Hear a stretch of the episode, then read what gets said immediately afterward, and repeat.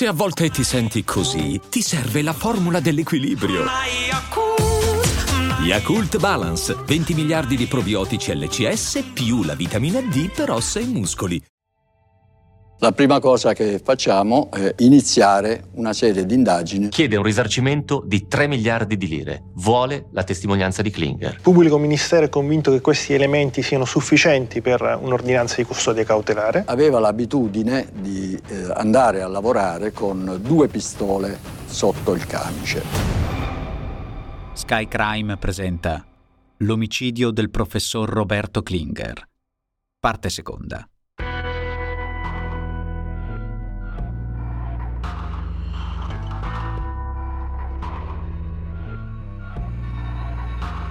Brancolano nel buio le indagini sull'inspiegabile morte del professor Klinger. Così scrivono i giornali.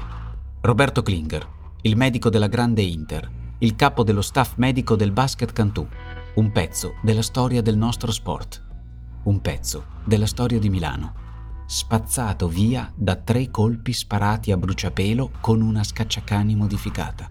Cosa aveva fatto il professore per ricevere quei tre proiettili? Tra avvistamenti, rivendicazioni fatte per telefono, poi smentite nell'arco della stessa chiamata, alla fine gli inquirenti spostano il focus su un primo indagato. Ce lo raccontano lo scrittore Massimo Pisa, il giornalista Cesare Giuzzi e Matteo Caccia, che abbiamo già avuto modo di conoscere nella prima parte di questa storia.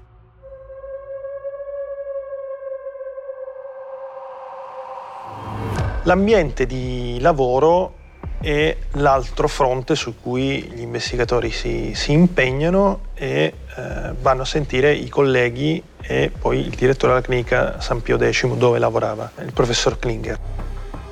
Ebbene, insomma, il direttore racconta un fatto che è un po' particolare. Racconta una storia eh, che riguarda un altro medico, eh, Alessandro Pieretti, con eh, il quale era nato un contenzioso, un contenzioso legato ad un intervento chirurgico che era finito male. C'era un risarcimento che, che Pieretti rivendicava da parte del medico e aveva eh, chiesto a, a Klinger di testimoniare in aula a suo favore. Franco Zarattini, direttore della Pio X, e Alessandro Luca Pieretti hanno una causa tra loro. Pieretti dice di essere stato curato male alla Pio X chiede un risarcimento di 3 miliardi di lire. Vuole la testimonianza di Klinger. Avrebbe un movente. C'è quindi un sospettato.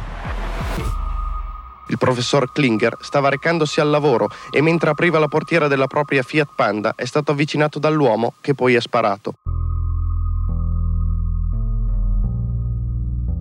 Per capire meglio di chi stiamo parlando, recuperiamo anche il racconto dell'ex capo della squadra mobile, Filippo Ninni. La prima cosa che facciamo è appunto di iniziare una serie di indagini su questo eh, dottor Pieretti, un medico che lavorava al CTO di Milano, Centro Traumatologico di Milano. Il Pieretti mi aveva evidenziato dei problemi, eh, disturbi della personalità, per cui eh, gli era stato tolto l'incarico che aveva come medico, eh, tra l'altro era vice primario, ed era stato relegato nella biblioteca del, dell'ospedale. Lui vive a Bresso, vive insieme alla madre, ha 51 anni, di origini livornesi, emerge una personalità molto rancorosa per quello che gli è accaduto, non solo perché dopo quell'intervento finito male, secondo lui chiede un risarcimento altissimo, eh, ma soprattutto perché ha un atteggiamento ossessivo verso tutte le vicende eh, che lo riguardano. In qualche modo è il sospettato perfetto. Pieretti partecipò al funerale di Klinger e venimmo a sapere anche che eh, si era fatto accompagnare sul posto in, in auto da un meccanico di sua conoscenza.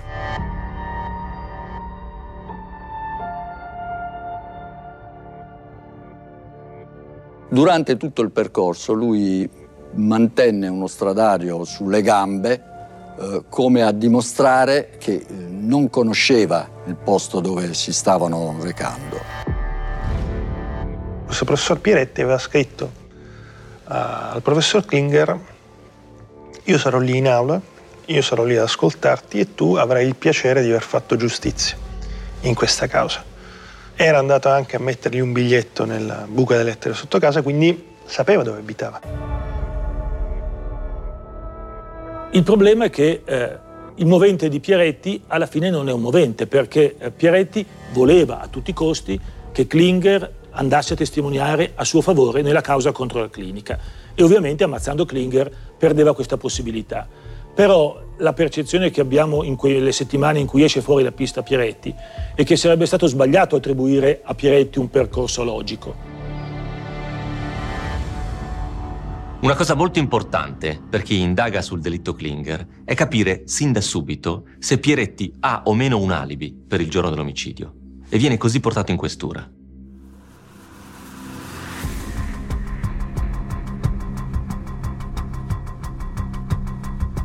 Pieretti il giorno del delitto era arrivato eh, stranamente in eh, ospedale molto prima degli altri, degli altri giorni.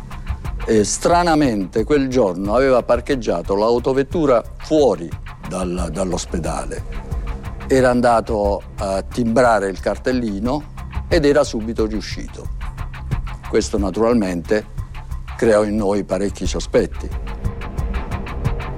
dirà di aver timbrato il cartellino, ma poi di essere tornato a casa a Bresso, non è molto distante, perché avrebbe dovuto portare la fidanzata e insieme alla fidanzata anche la madre a un'udienza eh, tributaria.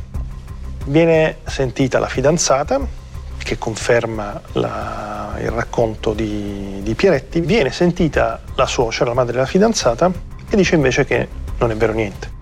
L'alibi di Pieretti è traballante. La suocera, qualche mese dopo, torna sui suoi passi e dice che sì, la mattina del 18 febbraio lei era con la figlia e con il sospettato, ma resta una testimonianza di tipo familiare e quindi poco solida. Proseguimmo le nostre indagini sul Pieretti e venne fuori che il Pieretti nel passato era stato un collezionista di armi, ne possedeva più di un'ottantina.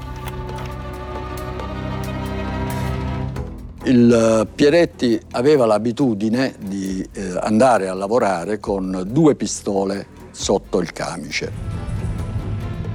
Successivamente, eh, per alcuni problemi che aveva avuto nel comune di Bresso, eh, gli fu ordinato di versare tutte le armi. Eh, versò tutte le armi in suo possesso tranne un'arma, una calibro 7,65. Eh, Una beretta 765. È un'arma compatibile con l'omicidio. Questo è un elemento che scuote l'indagine. Pieretti non sa dare spiegazioni sulla mancanza di quell'arma, non sa dire a chi l'ha consegnata. Sull'ortopedico le attenzioni degli investigatori sono sempre più forti ed emergono anche nuovi indizi a suo carico.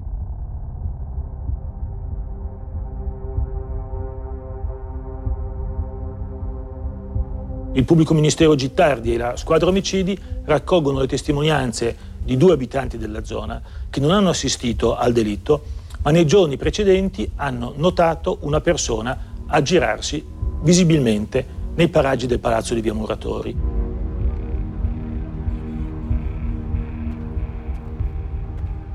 Queste due persone vengono portate in, eh, in questura, vengono sottoposte delle, delle foto Di questi testimoni, uno al 70% e uno al 90%, quindi quasi vicino alla certezza, riconoscono in Pieretti che non è una persona facilmente confondibile, quello che era appostato sotto casa di eh, Klinger.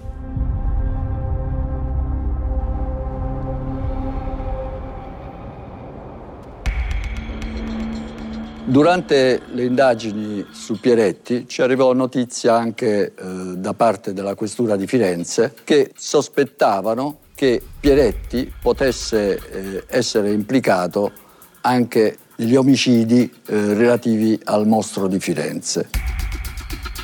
C'era un dettaglio abbastanza evocativo, e cioè che fin dall'inizio il tipo di mutilazioni inferte a parecchie vittime del mostro erano parse un po' troppo raffinate per una mano non specializzata e si era pensato che della squadra, intorno ai compagni di merende, i pacciani eccetera, potesse fare parte anche un medico.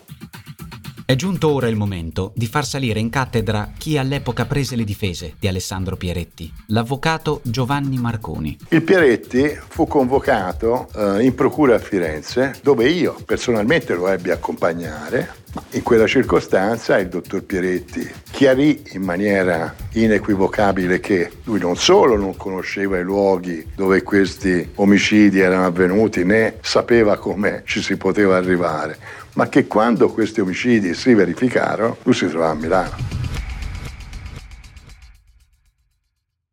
I'm Sandra, and I'm just the professional your small business was looking for. But you didn't hire me because you didn't use LinkedIn jobs. LinkedIn has professionals you can't find anywhere else, including those who aren't actively looking for a new job but might be open to the perfect role, like me.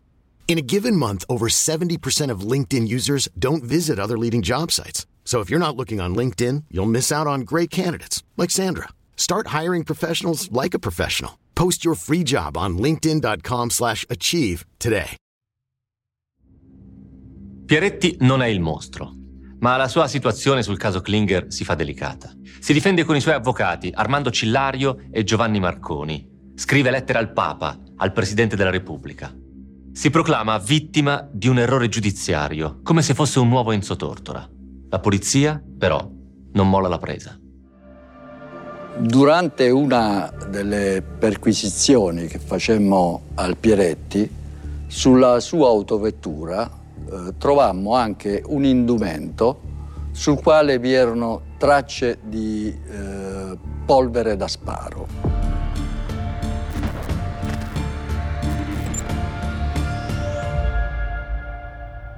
Cerchiamo dunque di fare il punto della situazione e ricapitolare. Su Pieretti si sono accumulati diversi elementi.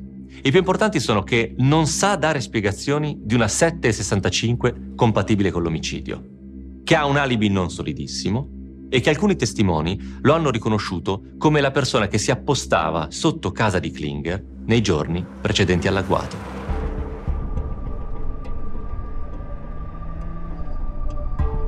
Pubblico ministero è convinto che questi elementi siano sufficienti per un'ordinanza di custodia cautelare, quindi per mettere Pieretti in carcere.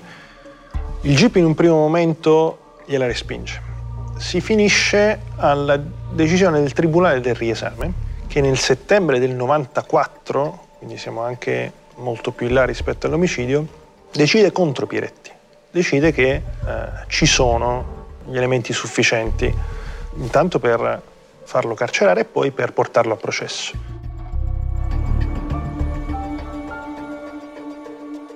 L'argomento accusatorio perseguito dal dottor Gettardi era quello relativo alla circostanza che il Piaretti fosse possidente proprietario di una berretta 765, arma che balisticamente era risultata lo strumento usato per l'omicidio. Ma era l'unico argomento che il dottor Citardi aveva. Tutti gli altri argomenti erano confutabili e di contorno, assai sfumati. I suoi avvocati ricorrono in Cassazione e dunque il dottor Pieretti rimane in attesa di una decisione della Cassazione, non va a San Vittore perché il provvedimento è sospeso sospeso per altri due mesi, fino a novembre del 1994. Il giorno della decisione, Pieretti di fatto fa le valigie per presentarsi spontaneamente a San Vittore. La Cassazione risolse il problema dicendo che il Pieretti non poteva essere l'omicida del professor Klinger perché l'arma che gli veniva attribuita come di sua proprietà e che avrebbe ucciso il professor Klinger, lui non la deteneva più da due anni prima.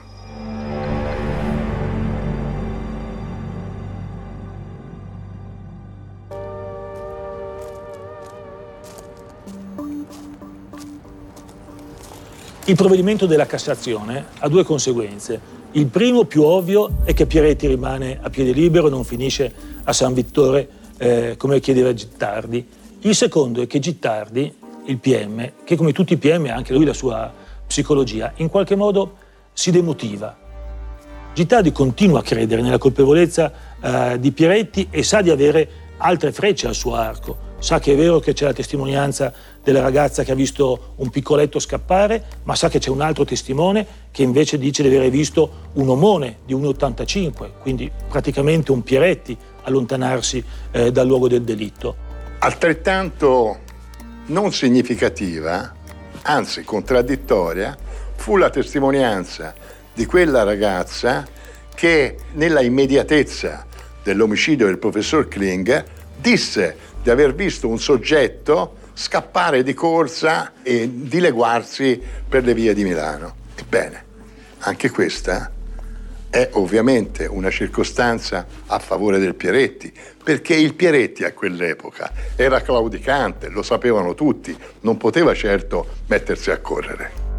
Avevamo tenuto conto invece della testimonianza dei due studenti, uno dei quali ha dichiarato di aver visto un uomo dall'altezza di 1,80 m, 1,84 m, quell'uomo poteva corrispondere invece alle caratteristiche del Pieretti.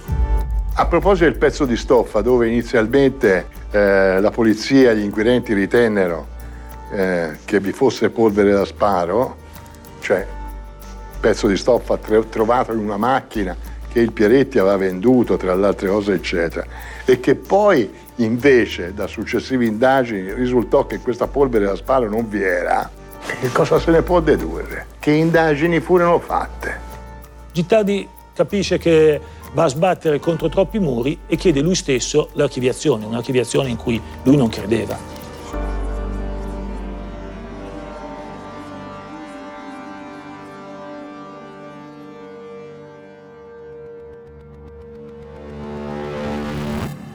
Riaperta a Milano l'inchiesta sull'omicidio del medico dell'Inter, professor Roberto Klinger, ucciso tre anni fa per strada mentre si recava nel suo studio. Un delitto ancora misterioso. Per l'omicidio Klinger ora c'è un anonimo che si autoaccusa e scrive una lettera al procuratore Saverio Borrelli. Ho atteso tutto questo tempo prima di scrivere per evitare ogni rischio, si legge nel testo. Ma oggi lo posso dire. Klinger l'ho ucciso io e lui si meritava quella fine. Una persona anonima che si firma l'avvoltoio con una grafia che poi verrà attribuita probabilmente a mano femminile, eh, scrive eh, in procura, scrive direttamente al procuratore capo Saverio Borrelli dicendo adesso io posso parlare, eh, sono io la persona che ha preso una decisione estrema ma giusta nell'uccidere il professor Klinger, guardate che il professore non era quello che vi hanno descritto sulla stampa i colleghi, gli amici, ma era un'anima brava. Anima brava, un'espressione dantesca potremmo, potremmo dire. Questa uh, autodenuncia dell'assassino non arriva mai, però lancia quella definizione anima brava che in qualche modo costringe a, a ripensare il personaggio Klinger. Devo dire in vano, nel senso che anche dopo quella lettera lì ci si mise a scavare dicendo c'è un lato oscuro di Klinger, c'è qualcosa che non ci hanno detto, succede, succede. E invece eh, non si trova nulla.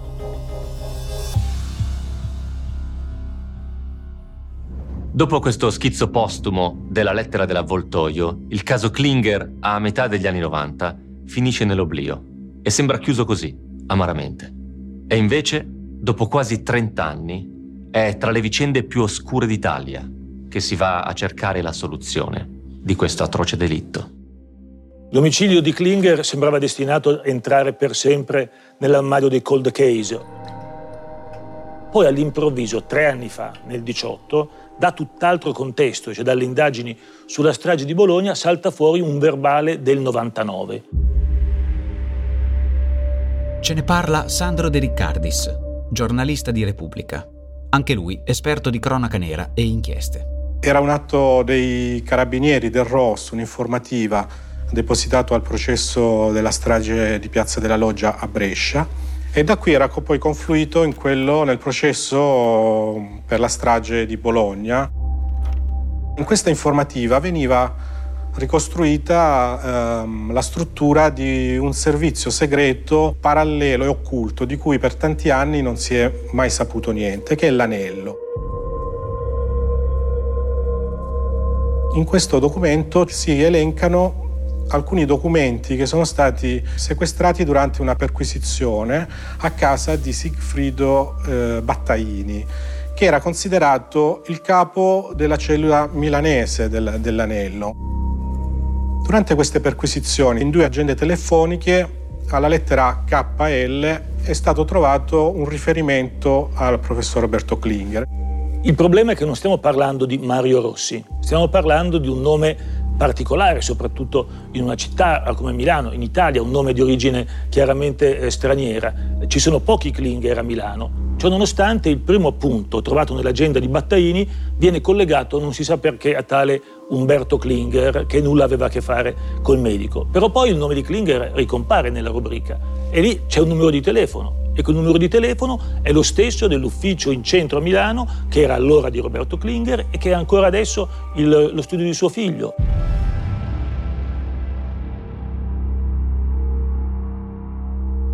Perché il nome di Klinger compare eh, nell'agenda del capo milanese dell'Anello?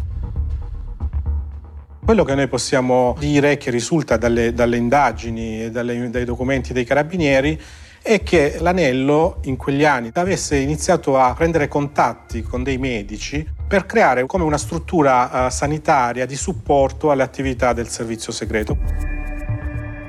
Una delle ipotesi che si è fatto è che Klinger abbia pagato con la vita il suo rifiuto di entrare nella struttura di Anello in un qualche ruolo.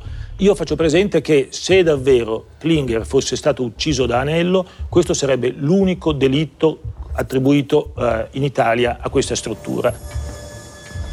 È una traccia che al momento non ha uh, sviluppi, ovvero se è vero che nell'agenda di Battaini esisteva il numero dello studio privato di Klinger e il nome Klinger, non c'è però nient'altro al momento che possa far collegare il professore a quella struttura lì. Poteva essere un contatto privato, una conoscenza privata, può essere anche altro, però al momento non si è andati oltre quel primo spunto che è rimasto lì sulla carta. Ogni pista, seppur plausibile, ad un certo punto perde nitidezza, proprio come le sagome di chiunque si addentri nella Val Padana, inghiottito dalle sue nebbie. Nitidi e vividi, invece, restano i ricordi delle persone che hanno avuto a che fare con il professore nonché le tele, che per passione dipingeva. Personale a Milano in una grande galleria del centro del pittore Roberto Klinger, che dopo cinque anni si ripresenta al pubblico con le sue opere più recenti.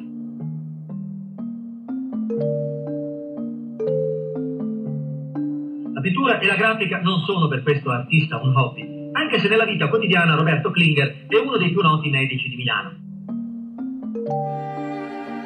Roberto Klinger un professore della medicina, ma anche un uomo di grande talento, un personaggio carismatico, un pittore che nelle sue tele mostra prospettive inedite e racconta la pienezza della vita.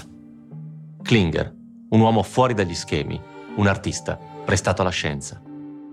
Il professor Klinger perché era importante? Perché è rimasto importante? Perché era una bella persona, che vuol dire tantissimo, perché era era una persona onesta, una persona che professionalmente fortissima, aveva qualche cosa di artistico anche nella sua, nella sua particolare hobby, che era quello di dipingere e quello che completava anche la figura.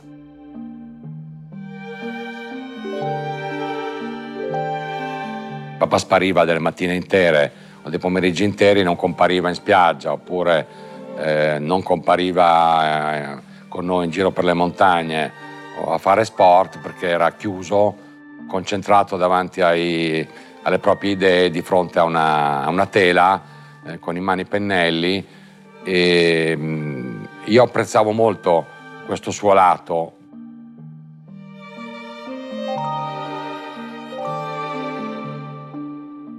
Che si tratti di un enigma da sbrogliare o di un omicidio per errore o per vendetta, l'uccisione del professor Klinger per Milano resta una ferita aperta.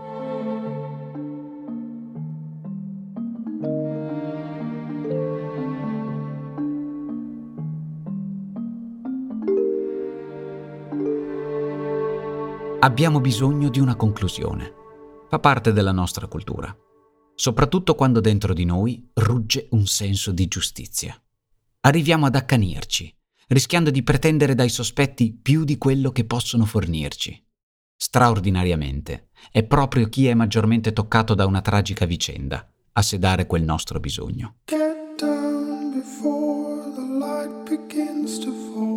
Per noi quello che era successo era stato talmente squassante che, a dire la verità, il fatto che venisse identificato chi era stato, chi no, non dico fosse ininfluente, però non suscitava nessun tipo di desiderio di rivalsa o di vendetta.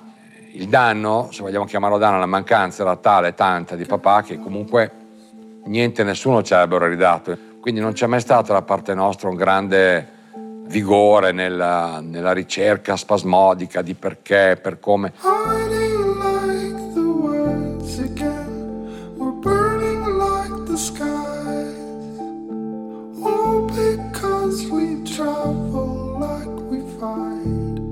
18 febbraio 1992. La sera prima dell'omicidio è stato arrestato l'ingegner Mario Chiesa, ma il professor Roberto Klinger non vedrà mai il ciclone di mani pulite. La storia del paese prosegue. Alcune piccole storie si concludono, altre ancora non sappiamo se hanno una fine. Rimangono sospese, appese a flebili speranze. Lo stesso figlio del professor Klinger, durante un'intervista del 2022 alla domanda se potesse comunicare con lui cosa direbbe all'assassino, rispose sono convinto che non ci sia più. Se fosse ancora vivo, forse gli direi, hai ancora tempo per pentirti.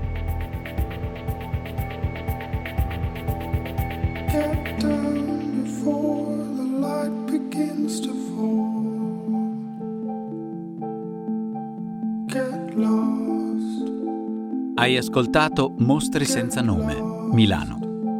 Una serie Sky Crime.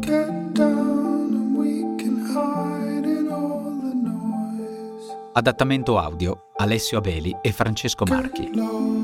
Voce Francesco Marchi. Produzione Voice.fm.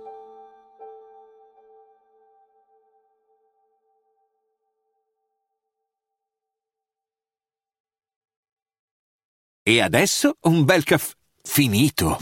Perché rischiare di rimanere senza caffè quando puoi abbonarti a Caffè Borbone? Prezzi vantaggiosi, costi di spedizione inclusi, tante possibilità di personalizzazione e l'abbonamento lo sospendi quando vuoi. Decidi tu la frequenza, la qualità, scegli tra le cialde e capsule compatibili e crea il tuo mix di gusti e miscele.